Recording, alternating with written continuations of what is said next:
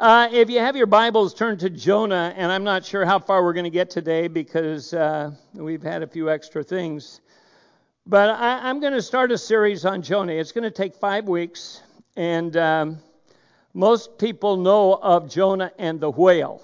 You know, they think it's a sequel to Moby Dick or something. And so they know about Jonah and the whale, but really the book of Jonah isn't about the whale. It's not about the sea monster. It's not about the big fish. It's not about whatever we tend to think it might be. It's a, it's a fish or a whale or whatever that God prepared to discipline Jonah. But the story's really about God's love for a, a very rebellious, uh, we'll call him pastor, but he was a prophet. And uh, he didn't want to go where God wanted him to go, and so God dealt with Jonah, and use the fish to do that. And then it's also God's love for Gentile people. Up until this time, we find God dealing very little with the Gentiles in the Bible. And you come to Jonah, and here is the Assyrian Empire, and it was a violent group of people. The way they would go in and they would destroy cities and towns and people. And and God said, Jonah, I want you to go to Nineveh. It's the capital of Assyria. It is the worst town you could go to, and I want you to share Jesus Christ. Well, he didn't share Jesus Christ. I want you to share what the news I have for you because Jesus hadn't been on the earth at that time. But he, he wanted him to share the fact that they were a violent people and God was going to judge uh, them for the things they did. And so I want to give you just a little bit of a background. A lot of people look at Jonah and they think it's kind of a myth. It's a story of, of him being swallowed by this whale and it's a little bit too much of a whale of a tale for them. It's too big of a fish story, and so they just kind of throw it out. Maybe it's a, an allegory or something. Maybe it's something just to tell us a great truth. But I believe uh, that Jonah was a real individual. I believe that he had a ministry on this earth. He was a prophet in the northern kingdom. Uh, the first time we learn about Jonah is back in 2 Kings chapter 14 in verse 25. And it, it, speaks of Jonah here, and it says, And he restored the border of Israel. This was uh, King Jeroboam II. And he restored the border of Israel from the entrance of Hamath as far as the Sea of Arabah, according to the word of the Lord, the God of Israel, which he spoke through his servant Jonah the son of Amittai, the prophet who was from Gath Hepher. And uh, I don't know if I had been from Gath Hepher, I may have thought of for a new name for my town.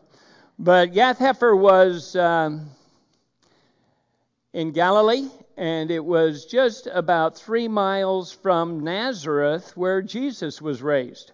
And so we begin to get an idea of who he is. If, if you look at this map, and uh, you begin to see where it was, it was right down in this area, right in here where that little two is. That's about where Gath Hepher is. That's about where Nazareth is. And I'm going to show you where Nineveh is. Nineveh's clear up here. From what I could understand, it's about uh, 450 miles as the crow flies, or if we want to say as a dove, because Jonah means a dove. And so it's about 450 miles from there. Took place about 700 25 to 750 years before Jesus and uh, before his time. So it was BC. But Jesus believed in Jonah. You know, uh, there are people who say he, he didn't exist, he wasn't there, it's a, it's a fable. But back in Matthew, there's a number of passages in the Gospels where it gives the same uh, statement by Jesus. But in Matthew chapter 38, or chapter 12, beginning in verse 38, Jesus was speaking. It says, Then some scribes and Pharisees said to him, Teacher, we want to see a sign from you. The, the Jews always wanted a sign, they wanted some act of power, some miracle. And he, and he answered and said to them, An evil and adulterous generation craves for a sign, and yet no sign will be given to it but the sign of Jonah the prophet. For just as Jonah was three days and three nights in the belly of the sea monster, so will the Son of Man be three days and three nights in the heart of the earth. The men of Nineveh will, stand up with this generation at the judgment and will condemn it because they repented at the preaching of Jonah, and behold, something greater than Jonah is here. And so, so Jesus himself believed that Jonah was real. A lot of people say, well, Jesus was a great teacher. Uh, but great teachers don't lie. And Jesus didn't lie about who Jonah was. He, he told them that this was a sign, and we relate it to his death, burial, and resurrection, the crucifixion of Christ. Three days and three nights in the belly of a fish. Now, some people say, but he wasn't in the grave three days and three nights. And that's simply because the Jews view time or view the day differently than we did, differently than we do. They would take a portion and it would be that entire day, so it would be night and day. So Jesus went to the cross part of Friday, all day Saturday. He rose from the grave Sunday morning. And so when we look at it, you say, well, he was only in the grave two nights. But in terms of how the Jews would reckon the timing, it would be three days and three nights, or they take the whole, the part as being the whole. And so when we look at Jonah, I want you to realize it's not just a kind of cute story we tell our kids. Okay? It's not just some Sunday school story that didn't really happen but it's a true event. And we can draw a lot of principles that relate to us when we look at these true events. So, in the next four or five weeks, we're going to observe God's great love for Jonah and his patience with him. You think God's patient with you? Boy, I think he's patient with me. uh, I'm, I'm a little too much like Jonah at times. Jonah, have you ever heard of anybody that ran from God? Boy, I had somebody the other uh, week tell me, Andy, I think I've been running the wrong way. I've been running away from God rather than running to Him. And boy, I'll tell you, before I went in the ministry, I ran from God. Wasn't that I just didn't like God. It wasn't that I didn't go to church. It wasn't that I didn't do any of those things. It's just simply I didn't want to be a pastor. And I really thought that's where God wanted me, but it wasn't where I wanted to be. And so I went the opposite direction until, uh, until God got a hold of me and my wife and said, I want you to go to seminary and I want you to become a pastor. Uh, we're also going to observe his great love for this wicked city of Nineveh, and I think that can relate to America, can relate to any city in America, because we have a lot of cities who have turned their backs on God. They're not walking with the Lord. We have a nation that tends to be caught up with doing things other than what God desires. And so we're going to look at the idea that he loved Nineveh and he loves San Francisco and New York and Las Vegas and Chicago and Brentwood and Antioch and the surrounding communities. God's love does not leave us. He is, he is faithful. So I want to read you these first three verses out of Jonah chapter 1. And uh, we're not really going to get into much of it today, but I, I want to come back to it later. But in Genesis chapter, or I mean in Jonah chapter 1, in the first three verses, it says, The word of the Lord came to Jonah, the son of Amittai. That's what we read back in 2 Kings, saying, Arise, go to Nineveh, the great city, and cry against it, for their wickedness has come up before me. But Jonah rose up to flee to Tarshish Tarshish, we're not sure exactly where it was, but it could have been out at the end of Spain or it could have been in North Africa, but it was as far as Jonah could figure he could go away from God at that time. He was going to hop on a ship and he was out of there. And so he said, Arise, go to Nineveh, the great city, and cry against it, and the wickedness has come up before me. But Jonah rose up to flee to Tarshish from the presence of the Lord. And so he went down to Joppa. He found a ship which was going to Tarshish. He paid the fare and went down into it to go with them to Tarshish from the presence of the Lord. Let me ask you can you go far enough to get away from God? No. Doesn't matter how far you want to run or where you want to run to, God's going to be there. And sometimes when we think that we can just avoid him and we can ignore him, he's still there. And that's what Jonah wanted to do. He wanted to ignore him. And God was making provision for this un, undeserving people. You know, the Bible tells us there's no one who really deserves to know God. There's no one who should have a relationship with God or have an eternal destiny established by God.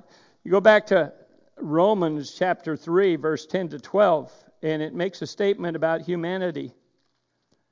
And uh, in the 10th to the 12th verses, it says, There's none righteous, not even one.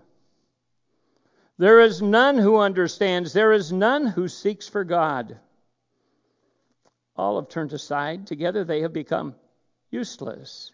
There's none that does good. There's not even one. Their throat is an open grave, and their tongues they keep deceiving. And the poison of asp is under their lips. He basically says nobody is without sin. Sin really should make it so that we don't have a relationship with God because we've separated ourselves by our sin and there's no way that we can come back to him on our own.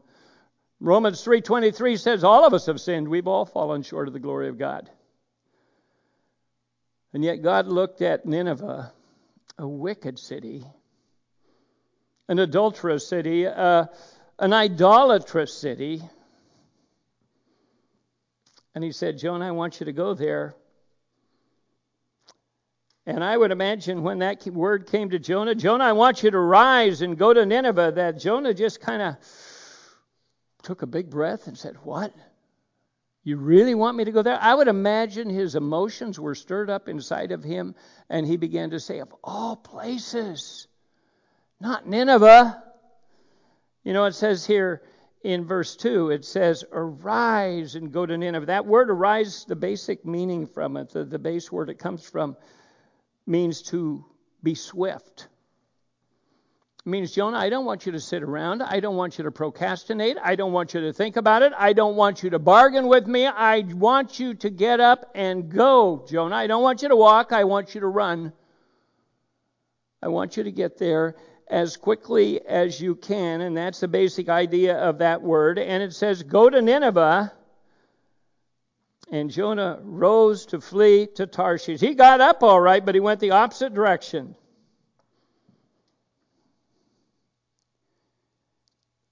And I want you to get it this morning. That God loves or loved the people of Nineveh. And if God loved the people of Nineveh, and I'm going to not go on from here because of time, but if God loved the people of Nineveh, then he loves the people of Brentwood. And he loves the people of the surrounding communities in the Delta. And he loves the people across the Bay Area and California Nevada, and throughout the United States. And we get so uptight about things we hear sometime and about individuals, and oh, how can God love those people? And yet, if He loved the people of Nineveh, then He loves the people that live around us. We ministered to a woman yesterday. She loves the Lord. It's not as if we went to a person that doesn't know the Lord, but it would have been just as easy to go to somebody when they called me that had no idea who Jesus Christ was or that God loved them. And it gave us a top opportunity to minister.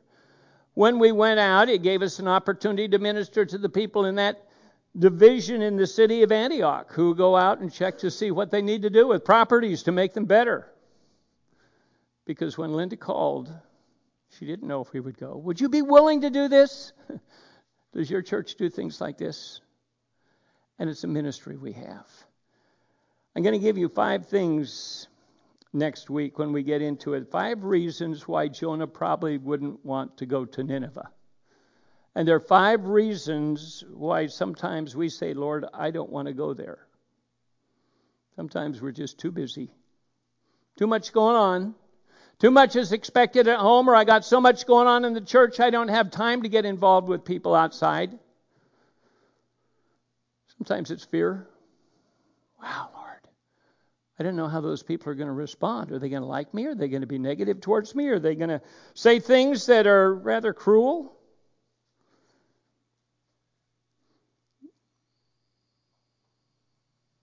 We fear going sometimes.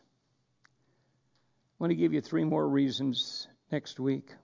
One of them is that we just really don't want to. We're busy with other things and we just are not really excited about it. Or we've got things to do at home. We've got so much to do in our church, we don't have time to do those other things. And so we're going to talk about that next week and go a little further into the idea of Jonah when he began to run. But uh, due to time this morning, uh, I want to come back so we have time to really deal with it. I just want you to read Jonah this week. Go go back uh, and and read Jonah. It's one of those uh, minor prophets in the Old Testament. That doesn't mean that it's less important. It means it's just a little shorter than the major prophets. And uh, there's a, a really special message there for us in Jonah, I think. And so we need to go there. Just to give you a little idea of where we're going, five weeks we're going to be looking at Jonah. And uh, one of those a week out of that, uh, Darlene and I are going to be gone. Where I'll be here next week, but then the week after that, she's going to be having hand surgery. And uh, I know Darlene. See, I know that if we stay home and she's had hand surgery, she'll be figuring all kinds of things that she can do around the house when she's not supposed to be doing that, right? And so we're going to get out of there. And if she doesn't figure out what she wants to do, she'll figure out what I should do. So we're leaving and going to be gone for a, a week. And then we'll be back and uh, we'll finish up on Jonah. During November, we're going to do a campaign on Thanksgiving.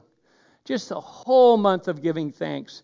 And I'd like to, to see the church establish some small fellowship groups. You can get together at night once a week, go over some of the things we went through in the in the sermon. But uh, it's easy to be critical instead of thankful, and so we need to learn about being thankful. And then we'll come into the second week of December, and uh, we'll deal with Christmas towards till the end of the year. So that just gives you uh, an idea of what we're going to be doing for about the next three months. And I trust God will use it to bless you and touch your hearts and encourage you as we share together. So uh, let's have a word of prayer. Father, we thank you for today. We thank you for this time of sharing together. We're going to sing in a minute, Father, and, and I pray that our praise to you would be honoring to you and glorifying to you because it comes from our heart. Father, I pray for this shoebox ministry that you have laid before us. We've been involved in it in a lot of years, and uh, there's a lot of children who've received boxes from this church and from the people of this church. And Father, I thank you for that. Use these boxes that we send out, Father, to change the hearts of those young people and to change the hearts of families. But Father, I pray that you use them to change the hearts of the people who give here as we think of the opportunity that it would change us. So thank you, Father, for allowing us to share in this way. In Jesus' name we pray. Amen.